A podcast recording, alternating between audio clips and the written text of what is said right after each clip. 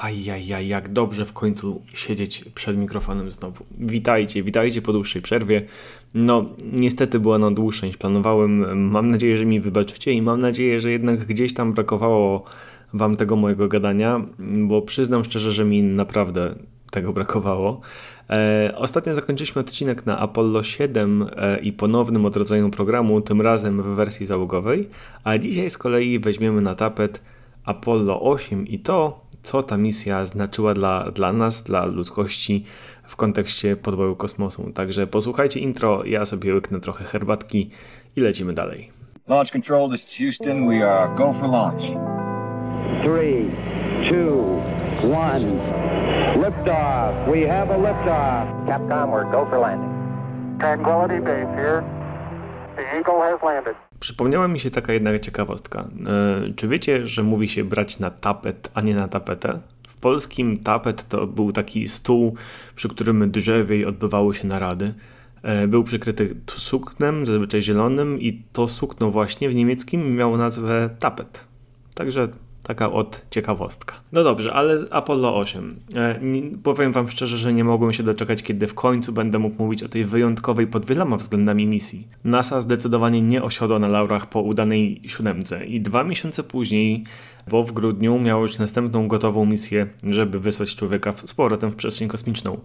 I to było 21 grudnia 1968 roku, czyli mamy niecałe 4 miesiące do lądowania na Księżycu, a przypominam, mamy dopiero Apollo 8. Załogantami e, tej misji byli dowódca Frank Borman, e, pilot modułu dowodzenia James Lovell i zapamiętajcie to nazwisko, bo przyda się ono e, w przyszłości i pilot modułu księżycowego William A. Anders. I znowu mamy pilota modułu księżycowego, ale nie mamy modułu, za to wpis do CV na pewno będzie. E, I myślę też, że ciekawym faktem jest to, że w załodze rezerwowej byli Neil Armstrong jako dowódca i Edwin Buzz Aldrin jako pilot, czyli pierwsi ludzie, którzy trzy misje później e, wylądowali na Księżycu misja Apollo 8 z racji tego, że już porzucamy te wszystkie takie testowe wersje, mniejsze Saturna, większe, nijakie śmakie. Lecimy już tylko i wyłącznie Saturnem 5 w tej takiej docelowej konfiguracji, przynajmniej z zewnątrz, bo mm, tak jak było w przypadku Apollo 7, gdzie zamiast modułu księżycowego była wrzucona taka zwykła metalowa konstrukcja z takimi tylko wymaganymi elementami do testu dokowania, e, tak w Apollo 8 leciało tak zwane LTA, czyli Lunar Module Test Article, czyli inaczej mówiąc makieta modułu księżycowego. I generalnie pierwotne założenia Apollo 8 były nieco inne niż te, które były faktycznie zrealizowane. NASA chciała na spokojnie przetestować moduł księżycowy już na orbicie, razem z załogą, z tymi wszystkimi kompletnymi systemami, żeby w całości to razem spiąć w kupę, wysłać na orbitę, przetestować sobie na spokojnie, y, sprawdzić co nie działa, co działa i, i poprawki na, nanieść i dopiero wtedy wysłać ludzi w stronę księżyca. E, ale cały czas czekali, aż zakłady Grandmana wyprodukują ten moduł księżycowy, żeby można było go przetestować. I kiedy czekali, okazało się, że Związek Radziecki depcze im po piętach. Pojawiły się obawy, że Rosjanie w ramach programu e, Zond wyślą jednego albo dwóch swoich rodaków, kosmonautów, w kapsule Sojus, która poleci w stronę Księżyca rakietą Proton. Zatem w NASA pojawiło się pytanie, co robimy? Chciałoby się powiedzieć, że lecimy, nie? ale no niestety tak szybko to nie może się zadziać, bo nie wiem, czy pamiętacie, w Apollo 6 były poważne problemy związane z oscylującym paliwem w silniku, który uszkodził silniki drugiego i trzeciego stopnia. No i gdyby oni to w ogóle olali tak jakby i gdyby e, stwierdzili, dobra, w sumie nic się nie stanie, lecimy dalej i byłby problem, no to PR NASY i cała reputacja byłaby w takim dołku, żeby gorzej nie mówić, że by, chyba by się z tego nigdy nie wygrzebali, bo trzecia misja załogowa i trzeci, trzecia misja z problemami, nie? więc, więc musieli naprawdę do tego przysiąść. Więc inżynierowie zatem opracowali specjalny tłumik wypełniony helem, który absorbował część tych wibracji. I przy okazji, tak jak już grzebali sobie tam w tych silnikach i połączeniach i, i, i innych takich, przyjrzeli się sprawie wyłączania tych trzech silników podczas pracy drugiego stopnia w misji Apollo 6. I pomimo tego, że awaria była bezpośrednio związana z uszkodzeniami yy, spowodowanymi efektem POGO, dobrze, że to zrobili, bo okazało się, że były też problemy z, z poprowadzeniem przewodów elektrycznych i gdyby w późniejszych misjach awarii uległby silnik numer 2, komputer yy, pokładowy Saturna odłączyłby dopływ ciekłego tlenu w silniku numer 3, no i mm, lepiej unikać sytuacji, gdzie odcinamy dopływ e, ciekłego paliwa, e, tlenu, przepraszam, a, a paliwo dalej leci, bo gdzieś tam może się to wszystko zapalić i zrobić wielki boom. Dodatkowo wykryto i usunięto problem z włączeniem silnika trzeciego stopnia i teraz e, przypominam, że w tej formie z tymi błędami, które przed chwilą teraz wymieniłem, e, ta rakieta została certyfikowana do lotów załogowych. Więc e, skąd kojarzę taki sposób certyfikacji, ale to już tam inna sprawa. No dobra, ale w zasadzie co by się stało takiego, gdyby podczas lotu załogowego doszłoby do poważnej awarii rakiety nośnej, która by mm, no, zagrażałaby życiu astronautów? Przecież nie mają jak się katapultować, ewakuować, czy, czy jakkolwiek oddalić się od rakiety, która tak naprawdę za ułamek sekundy zmieni się w kulę ognia.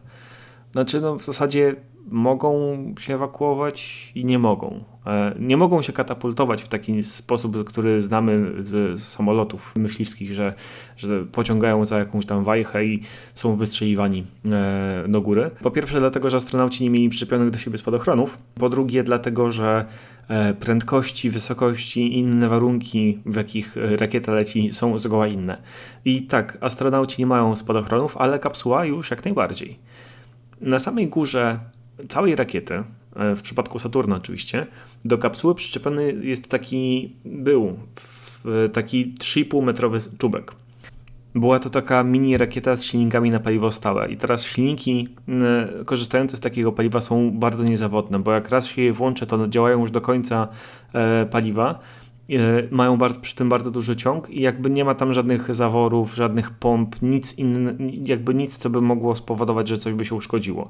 I też jest, jest je relatywnie łatwo odpalić. I teraz, gdyby któryś z kontrolerów lotu albo sam statek jego systemy awaryjne zauważyłyby, że jest jakiś problem z rakietą, kapsuła natychmiastowo odłącza się od reszty rakiety, a ten czubek, mający nazwę Launch Escape System, odpala swoje silniki i wypycha kapsułę z astronautami z dala od zagrożenia.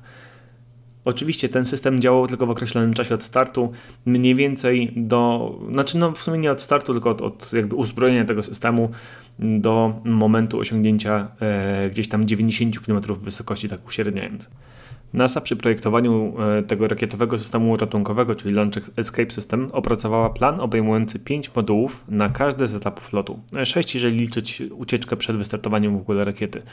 I większość współczesnych rakiet też taki system posiada, e, czasami inaczej zaprojektowany, ale główna zasada działania jest dokładnie ta sama. Mocne silniki, niezawodne silniki odciągają załogę z dala od zagrożenia. Wyjątkiem był prom kosmiczny. Jego możliwości przerwania misji na wypadek awarii były tak bardzo ograniczone, e, że przyczyniło się to niestety do śmierci siedmiu osób podczas misji promu Challenger w 1986 roku, ale do tego tematu jeszcze wrócimy. Mamy o czym rozmawiać w międzyczasie. E, system ten faktycznie znalazł swoje zastosowanie, e, nie w przypadku misji Apollo, ale ratując załogę rosyjskiego statku Sojus w październiku 2018 roku w ramach misji MS-10 e, i uratował ten system amerykańskiego astronautę i rosyjskiego kosmonautę. Podczas separacji pierwszego stopnia, czyli w przypadku rakiety Sojus odrzucenia czterech bocznych rakiet, jedna z nich nie do końca się wyczepiła, haratając cały bok zbiornika z paliwem, doprowadzając do zapalenia się tegoż. I system zadziałał bezbłędnie, chociaż nie był zbyt komfortowy dla załogi. Przeciążenia sięgały e, rzędu 6-7G, no ale przynajmniej przeżyli. E, to jest, to jest najważniejsze. Ale jak zawsze się za bardzo rozgadałem, a my mamy tutaj mówić o Apollo 8 i locie na Księżyc. Zaraz, jak to? Jak to na Księżyc? Przecież Apollo 11 lądował na Księżycu. Sorry za spoilery. Więc, więc to ja wygaduję za głupoty, że, że ósemka poleciała na Księżyc. No technicznie rzecz ujmując, NASA wysłała Apollo 8 w stronę Księżyca i to była taka próba generalna przed próbą generalną tak naprawdę. E, I to była prawie pełna symułacja lotu. Wchodzimy na niską orbitę Ziemi, czekamy na orbicie parkingowej. Jak pamiętacie, czym jest parkingowa orbita, to fajnie, jak nie, to zapraszam do poprzedniego odcinka. E, czekamy sobie tam na wykonanie e, TLI, czyli Translunar Injection i wybieramy się w przepiękną, dwójpółdniową podróż w stronę Srebrnego Globu. Sama podróż, pomimo bycia dość y, monotonną, y, stanowiła dla naukowców niemały problem. Mianowicie chodzi o regulację temperatury. W przestrzeni kosmicznej no, nie ma powietrza i wiem, że za to stwierdzenie dostanę Nobla, a to oznacza, że ciepło nie ma jak się rozproszyć przeciwieństwie do sondy kosmicznej czy później wybudowanej stacji kosmicznej e, nie obiegamy Ziemi 17 razy w ciągu doby, więc e, nie chowamy się tak często za, w cieniu Ziemi i jesteśmy wystawieni na, na to, że przez większość czasu mamy sytuację, w której połowa statku jest stale nasłoneczniona i rozgrzana nawet do 200 stopni Celsjusza, a druga strona jest bardzo zimna i temperatury e, sięgają też 100 stopni, ale poniżej zera, czyli mamy 300 stopni y, różnicy w temperaturach i to prowadzi do powstawania niepotrzebnych i niebezpiecznych naprężeń e, i może doprowadzić do pęknięcia np. tarczy cieplnej czy rozsadzania przewodów paliwowych, a to jest przepis tak naprawdę na katastrofę w tym momencie. Dlatego został opracowany system pasywnej kontroli termicznej, e, i ten system ma potocznie bardzo wdzięczną nazwę, bo się nazywa Barbecue Roll czyli obrót dookoła własnej osi z prędkością od 1 do 3 obrotów na godzinę. Obrót był dookoła, nazwijmy to, długiej osi, inaczej osi X, czyli tej pionowej, i można w sumie to sobie tak wyobrazić, że statek się turlał, albo żeby być bardziej spójnym z nazwą, obracał się jak kurczak narożnie z racji tego, że pierwszy raz w historii ludzkości wysyłam ludzi tak daleko od Ziemi, NASA, jako też agencja, która lubi na wszystko mieć e, oko i patrzeć, zaglądać, dopytywać się, wymagała od załogantów tego, żeby co najmniej jedna osoba była na nogach, chociaż w sumie ciężko jest wymagać tego od ludzi, którzy są stale w stanie nieważkości. E, no ale po co? No w zasadzie po to, żeby, żeby w przypadku jakiegoś problemu czy awarii można było szybko reagować. Czy pamiętacie może, jak w trakcie Apollo 7 Walter Shira był chory i cały statek był e, zawalony chusteczkami? Jednego z załogantów Apollo 8 spotkał podobny los. Dowódca Frank Borman podczas e, tej misji na początku miał problemy z zaśnięciem, e, ale to też w sumie nie jest takim niczym nadzwyczajnym, bo w kosmosie jest zaburzony ten cykl dobowy i jednak ten organizm potrzebuje trochę czasu, żeby się zaadaptować. E, no ale u Bormana było to na tyle poważne, że NASA zgodziła się na wzięcie e, środka nasennego, e, żeby mu pomóc troszkę zasnąć, ale niestety niezbyt pomógł. I kiedy Borman w końcu usnął, obudził się w dużo gorszej kondycji, która objawia, objawiała się tym, że jakby to tak delikatnie ująć, gwałtownie wyciekał z obu stron i przepraszam od razu wszystkich, którzy słuchają podczas jedzenia. I dołożyło to niestety załodze dodatkowej roboty w postaci konieczności sprzątnięcia statku kosmicznego. No i chyba to było takie trochę przesrane. Oczywiście nie można sobie żartować ze zdrowia innych ludzi, trzeba, trzeba być poważnym. Stan zdrowia Burmana e, podniósł na nogi cały personel medyczny kontroli misji i chcieli w ogóle przemyśleć, zastanowić się, co z tym biedakiem się stało, że tak cierpi i co z nim zrobić. Czy anulować misję, no bo w sumie jeszcze mogli to zrobić tak naprawdę, czy może niech to jakoś tam przecierpi. E, no, bo to też teorii na jego stan zdrowia było kilka. Nie wiem, że to jest jakaś wirusowa infekcja, która szybko przyszła, więc szybko pójdzie, przy okazji zarażając innych organtów, albo że to może jakaś była reakcja na środek nasenny. Ale stwierdzili, dobra, będzie jak będzie, kontynuujemy misję, bo szkoda nam czasu, szkoda nam środków e, i lecimy dalej. E, teraz z perspektywy czasu naukowcy uważają, że to po prostu była reakcja organizmu na nieważkość i że to jest przypadłość, która się ujawnia w trakcie pierwszej doby w kosmosie i no, nazwijmy to, że cierpi na nią około 1 trzecia osób latających na orbitę. Całe szczęście dalsza podróż przebiegła już bez żadnych ekscesów, większych e, raczej spokojnie, no i powoli, acz nieubłagalnie zbliżamy się do Księżyca. Załoga Apollo 8 jako pierwsi ludzie w historii uciekli z wpływu grawitacyjnego Ziemi i wpadli w, w objęcia Księżyca. Co to dokładnie tak naprawdę oznacza? E, oznacza generalnie to, że grawitacja Ziemi była w tym momencie słabsza od grawitacji naszego naturalnego satelity. I miało to miejsce ponad, e, trochę ponad 62 tysiące kilometrów od Księżyca, czyli jakieś 300 tysięcy kilometrów od Ziemi. Mm, wtedy trzeba było zacząć, zacząć przygotowywać się do najbardziej poważnego manewru chyba w całej tej misji. Statek Apollo lecąc w stronę Księżyca miał prędkość tak 1,2 km na sekundę w odniesieniu do Księżyca.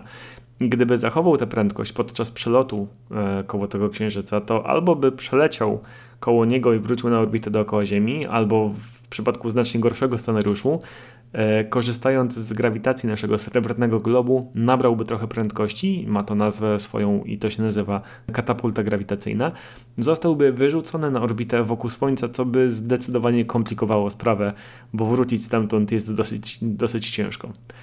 I niektórzy z Was mogliby teraz podnieść alarm, mówić, że gadam głupoty, bo skoro opuściliśmy orbitę Ziemi, to musieliśmy mieć drugą prędkość kosmiczną, czyli te ponad 11 km na sekundę. I skoro w kosmosie nie ma oporów powietrza, to jakim cudem teraz nagle jest kilometr na sekundę? No jak? Przecież to jest niemożliwe. Ale jednak jest możliwe. Bo żeby odpowiedzieć na to pytanie, muszę zrobić dygresję naukową, kolejną, i będę musiał chyba sobie ogarnąć jakiś dżingiel do tych naukowych dygresji, żeby było wiadomo, kiedy o nich mówię. I opowiedzieć, czym są prawa Keplera. Trochę się cofniemy do liceum. E, mam nadzieję, że mi wybaczycie. Johannes Kepler, e, niemiecki astronom i astrolog, opracował pra prawa opisujące ruch planety dookoła Słońca i jak też później stwierdzono, jak naukowcy nad tymi prawami się pochylili, że ma to też zastosowanie do dowolnego układu ciał, między którymi jest ogromna różnica mas i to lżejsze ciało krąży po eliptycznej orbicie dookoła tego cięższego. E, sprawcą też tego całego zamieszania z prędkościami jest drugie prawo Keplera, które mówi o tym, że w równych odstępach czasu promień wodzący e, poprowadzony od Słońca do planety zakreśla równe pola. Brzmi skomplikowanie, wiem, więc teraz na pewno rozjaśnię, mówiąc, że prędkość polowa planet jest taka sama. Ale teraz tak już totalnie, e, totalnie e, korzystając z przykładu naszych astronautów z Apollo 8. Mamy eliptyczną orbitę. E, jest Apollo 8, który krąży sobie dookoła Ziemi i gdybyśmy zmierzyli odległość, jaką przebyło, przebył ten statek w czasie na przykład, nie wiem, dwóch minut, Będąc w punkcie najdalej Ziemi i najbliżej Ziemi, okazałoby się, że dystans, jaki przebył ten statek, jest różny, ale wycinki układu Ziemia, punkt startowy, punkt końcowy mają takie same pole. Czyli przy Ziemi mieli mniejszy promień, więc musieli lecieć szybciej, żeby zakreślić takie same pole. Mam nadzieję, że to jest w miarę zrozumiałe. Jeżeli nie, można sobie cofnąć, przesłuchać jeszcze raz, wyobrazić sobie albo wygooglać po prostu drugie prawo Keplera, tam są fajne grafiki, które to wszystko opisują. Najważniejsze info jest takie. Im dalej statek kosmiczny odlatuje od Ziemi, tym jego prędkość jest mniejsza. To jest trochę, bardzo trochę jak rzucenie piłki do góry. Jak podrzucimy piłkę do góry, jej prędkość maleje, im dalej jest ona od nas i rośnie jak się do nas przybliża. Dlatego tak właśnie Apollo 8 wolno leciało, będąc przy Księżycu, ale ta prędkość i tak była za duża, żeby zostać na jego orbicie. No i skoro poruszamy się za szybko, to trzeba zahamować. E, I tu właśnie jest zmartwienie NASA. Tu jest ten, ten pies pogrzebany. A dokładniej dwa psy. Pierwszym jest taki e, fakt, że manewr musi być poprowadzony po drugiej ciemnej stronie Księżyca. Wynika to trochę, nie trochę, ale głównie z mechaniki manewrów orbitalnych, w które się nie będę zagłębiał, ale musicie mi uwierzyć na słowo, że tam ten manewr musiał być przeprowadzony. No i tam nie ma żadnej łączności statku z Ziemią. E, NASA lubi, lubi kontrolować, lubi wiedzieć, co się dzieje, a tam nie będą mogli tego widzieć, ani w ogóle się skontaktować ze statkiem, więc to już przyprawiało kontrolerów lotu o siwe włosy. A żeby taka łączność była, to potrzebne by były przekaźniki dookoła Księżyca, a nie było ani czasu, ani pewnie środków, ani... No pewnie o tym pomyśleli, ale, ale stwierdzili, że to nie jest priorytet tak naprawdę. I drugim psem pogrzebanym jest fakt, że ten manewr musiał być przeprowadzony niemal perfekcyjnie. Jeżeli silnik działałby za krótko, selenonautów mogłoby spotkać dokładnie to samo, gdyby tych silników nie włączyli, tak? Czyli albo by wrócili z powrotem na orbitę Ziemi, albo by wylecieli na Ziemię dookoła Słońca, a gdyby działało za długo, mogliby być na kursie kolizyjnym z Księżycem, więc by się po prostu rozkwasili o jego powierzchnię. W ramach przygotowań do tego niebezpiecznego manewru NASA przeprowadziła tak zwany no goal poll, czyli lecimy albo nie. E, dyrektor lotu Glyn Looney pytał poszczególne zespoły, czy ich zdaniem obszary statku, za które są odpowiedzialne, nadają się do wykonania manewru. Jeżeli nie, no to wtedy by albo sprawdzili, co trzeba by było zrobić, żeby ten e, lot się odbył, a jeżeli by się okazało, że jednak nie możemy w żaden sposób tego lotu e, zrealizować, wtedy wracamy na Ziemię. Łatwiej jest mieć pod kontrolą powrót na, ziemi, na Ziemię e, niż kombinowanie po wykonanym manewrze, co trzeba zrobić, żeby jednak tych astronautów uratować. No i po pomyślnym go no go poll dostali informację go e, i Capcom powiedział Apollo 8 możecie lecieć na najlepszym ptaku jaki mogliśmy znaleźć. Na co pilot Lovell odpowiedział do zobaczenia po drugiej stronie. Zresztą sami posłuchajcie tej rozmowy. Jest ona lekko pociachana, stąd różnice w głośności, ale w przeciwnym przypadku to nagranie było, trwałoby bardzo długo. E, także miłego słuchania. Apollo 8, this is Houston at 6804, your goal for LOI. Okay, Apollo 8 is go. Apollo 8, Houston, you're riding the best one we can find around. Say again? Uh, you're riding the best bird we can find, over. Thank you. Silnik miał działać przez 4, trochę ponad 4 minuty i wytracić na prędkości ponad 800 metrów na sekundę, czyli jakieś 80% wartości początkowej.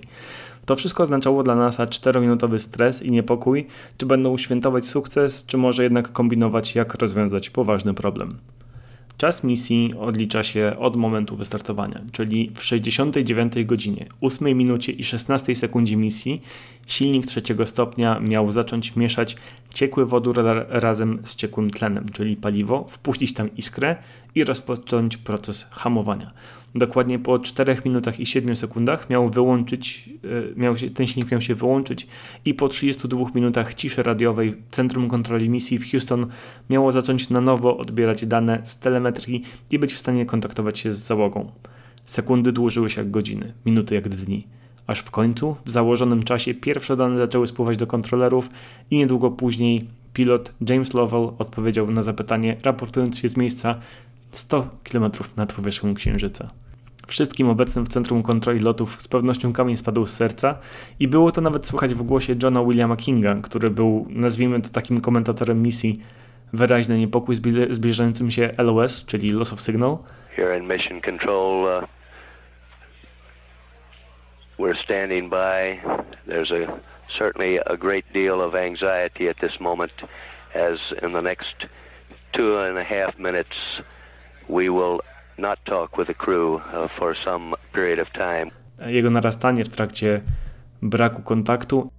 Apollo Control, Houston. Uh, now we're in our period of longest wait uh, thus far in the mission. We're 19 minutes 50 seconds away from acquisition at this time. During mission control simulations, uh, this uh, was a good time for coffee breaks uh, for, the, for the flight controllers, but that is not true today. Continuing to monitor, this is Apollo Control Houston. Apollo Control Houston, uh, we've acquired signal, but uh, no voice contact yet. We're standing by. I fala ulgi po kontakcie z astronautami. By, we've got it. Uh, we've got it. Apollo uh, 8 now in in lunar orbit. Uh, there's a cheer in the, this room. Uh, this is Apollo Control Houston. Switching now to the voice of Jim Level. Tylko co się działo w tym momencie z załogą, kiedy nie było kontaktu z NASA? Po tym, jak utracili łączność z Houston, przeszli przez wszystkie listy kontrolne, przygotowując ostatnie czynności przed odpaleniem silnika. Jednak ich uwagę na chwilę odwrócił Księżyc. Pierwszy raz człowiek mógł zobaczyć naszego wspaniałego satelitę z tak bliska, nie korzystając z żadnych przedmiotów, przyrządów, które by mogły trochę pomóc obserwacjom. Hey, I got the moon. Right below us. Okay. It is below us? Yeah. And it's, uh, oh my god. What's wrong? Look at that. Oh, come on. Let's, what, let's, uh, okay. 6906. Dekoncentracja trwała jednak krótko, bo wiedzieli, że nie mogą spartolić tego manewru. Dla nich to też był bardzo stresujący moment. Jim e, Lovell powiedział, że to były najdłuższe 4 minuty w jego życiu. Moment wejścia na orbitę Księżyca wydaje mi się, że nie był do końca przypadkowy, bo wypadł w Wigilię Bożego Narodzenia. Została przeprowadzona tego dnia transmisja z Księżyca, gdzie, znaczy z orbity Księżyca oczywiście, gdzie załoga statku Apollo 8 przeczytała 10 wersów z Księgi Rodzaju, które traktowały o stworzeniu świata i przy okazji zrobiono też moim zdaniem najpiękniejsze ujęcie, jakie widziałem. Nasza planeta wyłaniająca się z za horyzontu Księżyca, tak zwany wschód Ziemi. Tych trzech śmiałków mogło spojrzeć na miejsce, gdzie żyli wszyscy ludzie w całej naszej historii. Wszyscy ci, którzy wynaleźli ogień, budowali piramidy, zamki, prowadzili wojny, zawierali sojusze, przeprowadzali rewolucję przemysłową, okiełznali moc atomu. Cała przeszłość, teraźniejszość i przyszłość ludzkości była zawarta w tym jednym kadrze. Ja mam dosłownie ciarki, jak to mówię. To naprawdę musiało być przeżycie nie do opisania i, i, i, szczerze im zazdroszczę takiego widoku. Za każdym razem, kiedy patrzę na to zdjęcie, w sobie właśnie myślę, że oni musieli być niesamowitymi szczęściarzami, że mogli coś takiego doświadczyć. E, przeczytanie fragmentu Biblii nie pozostało jednak bez echa. Założyciel Stowarzyszenia Amerykańskich Ateistów pozwał rząd USA, powołując się na pierwszą poprawkę do Konstytucji Stanów Zjednoczonych, która m.in. dawała obywatelom swobodę wyznania i znosiła zakaz ograniczania wyznania religijnego. E, jednak tenże człowiek, Madeleine Murray O'Hare, poczuł, że jego wolność została naruszona i dlatego właśnie stąd był ten pozew. Jeżeli się zastanawiacie skąd on jest, to mm, z Teksasu. No, tak, także tak. Generalnie nie ma co się nad tym rozwodzić, bo nie ma o czym gadać. Sąd każdej instancji, nawet Sąd Najwyższy, gdzie, gdzie ten pan O'Hare doszedł, e, odrzucił jego pozew i każde kolejne apelacje, także wielkie zaskoczenie.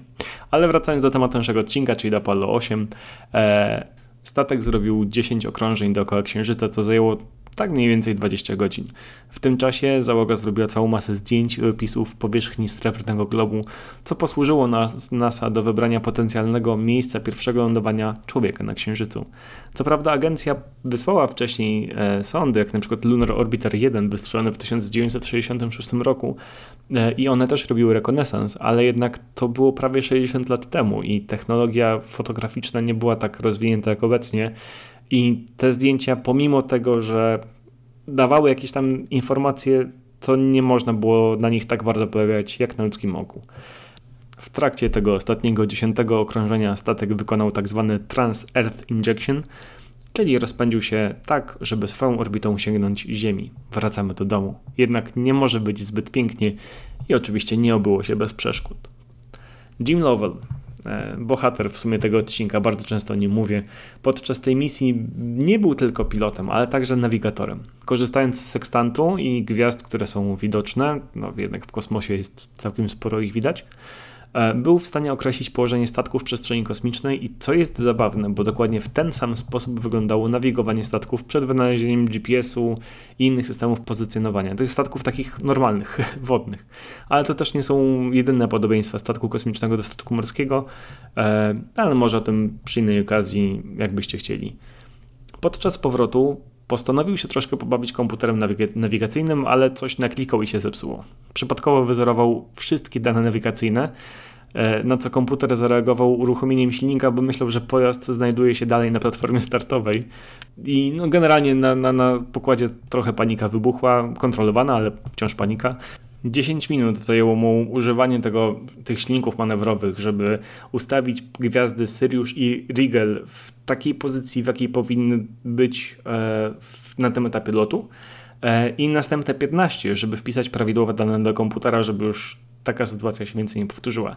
I cała ta przygoda, pomimo tego, że była dosyć e, niebezpieczna, nie poszło na marne, bo doświadczenie i umiejętności, których nabył podczas tej e, sytuacji, pozwoliła uratować życie astronautów z misji Apollo 13, bo komputer ten musiał być włączony w celu oszczędzania energii e, i trzeba było ręcznie nawigować astronautów, ale jakby trochę wybiegam w przyszłość, opowiem o tym dokładniej podczas e, odcinka o Apollo 13. No i tym już ostatnim stresogennym elementem misji było wejście w atmosferę. Co prawda testowaliśmy sobie to wszystko w poprzednich misjach, ale to zawsze było coś takiego udawanego, jakieś próby, symulacje. Nigdy nie sprawdziliśmy wejścia w atmosferę w prawdziwych warunkach. Warunkach, w których y, tarcza spędziła kilka dni poza wpływem grawitacyjnym Ziemi, była wystawiona na działanie tak dużych różnic temperatur, była wystawiona na promieniowanie kosmiczne, jakby w każdym miejscu tego lotu mogło się coś takiego stać, że ta tarcza mogłaby się uszkodzić i nie, e, nie być tak skuteczna, jak, jak, jak powinna być. Wisienką w ogóle na torcie jest fakt, że podczas wchodzenia do atmosfery powietrze naokoło kapsuły się jonizuje i jest otoczona ona wtedy warstwą plazmy, która skutecznie blokuje wszelkie fale radiowe, więc komunikacja jest zablokowana na czas wejścia w atmosferę. Jeżeli coś by się stało podczas wejścia, Centrum Kontroli Lotów dowiedziałoby się o tym, widząc na niebie jedynie spadające odłamki statku kosmicznego. Na szczęście nic takiego się oczywiście nie stało i astronauci bezpiecznie wylądowali na wodach Oceanu Spokojnego, gdzie pochwycił ich statek Yorktown. Misja ta pokazała nam wszystkim, czyli NASA, obywatelom Stanów Zjednoczonych, całego świata, przede wszystkim Związkowi Radzieckiemu, że jesteśmy w stanie wysłać ludzi w stronę Księżyca i bezpiecznie ich sprowadzić na Ziemię, co stanowi ogromny kamień milowy w podboju srebrnego globu. Dodatkowo, razem z astronautami mamy bezcenne dane o możliwych miejscach lądowania i specyfice księżycowej powierzchni, czyli w zasadzie mamy dane, których nie moglibyśmy w inny sposób pozyskać i możemy dzięki temu e, z dużą dozą pewności wybrać bezpieczne miejsce lądowania. Bo jednak brak atmosfery na Księżycu skutkuje tym, że jest bardzo dużo kraterów, pagórków i innych nierównych powierzchni, które znacząco utrudniają e, wybranie takiego właśnie idealnego miejsca, miejsca do lądowania. I pomimo ogromnych postępów, przypomnę, to była druga załogowa misja. Wciąż nie mamy przetestowanego modułu księżycowego, a od tego zależy wygrana Stanów Zjednoczonych w wyścigu kosmicznym. Co, ja nie przetestuję modułu księżycowego? Potrzymaj mi piwo, powiedział Apollo 9, pakując lądownik księżycowy do tak zwanego SLA, czyli Spacecraft Lunar Module Adapter. Takiej przestrzeni ładunkowej, w której ten właśnie lądownik sobie leciał, ale to już jest temat na następny odcinek. Na dzisiaj kończę. Dziękuję Wam bardzo za e, spędzenie ze mną kolejnego odcinka. Mam nadzieję, że Wam się podobało. I jak zawsze zachęcam do przekazywania mi feedbacku na wśród gwiazd albo zostawiając komentarz na moim e, w kanale na YouTubie. E, oczywiście zachęcam do subskrybowania, polubienia, udostępniania, cokolwiek chcecie z moim podcastem robić. Zachęcam Was do tego. Ja się tymczasem odmeldowuję. Do usłyszenia. Cześć.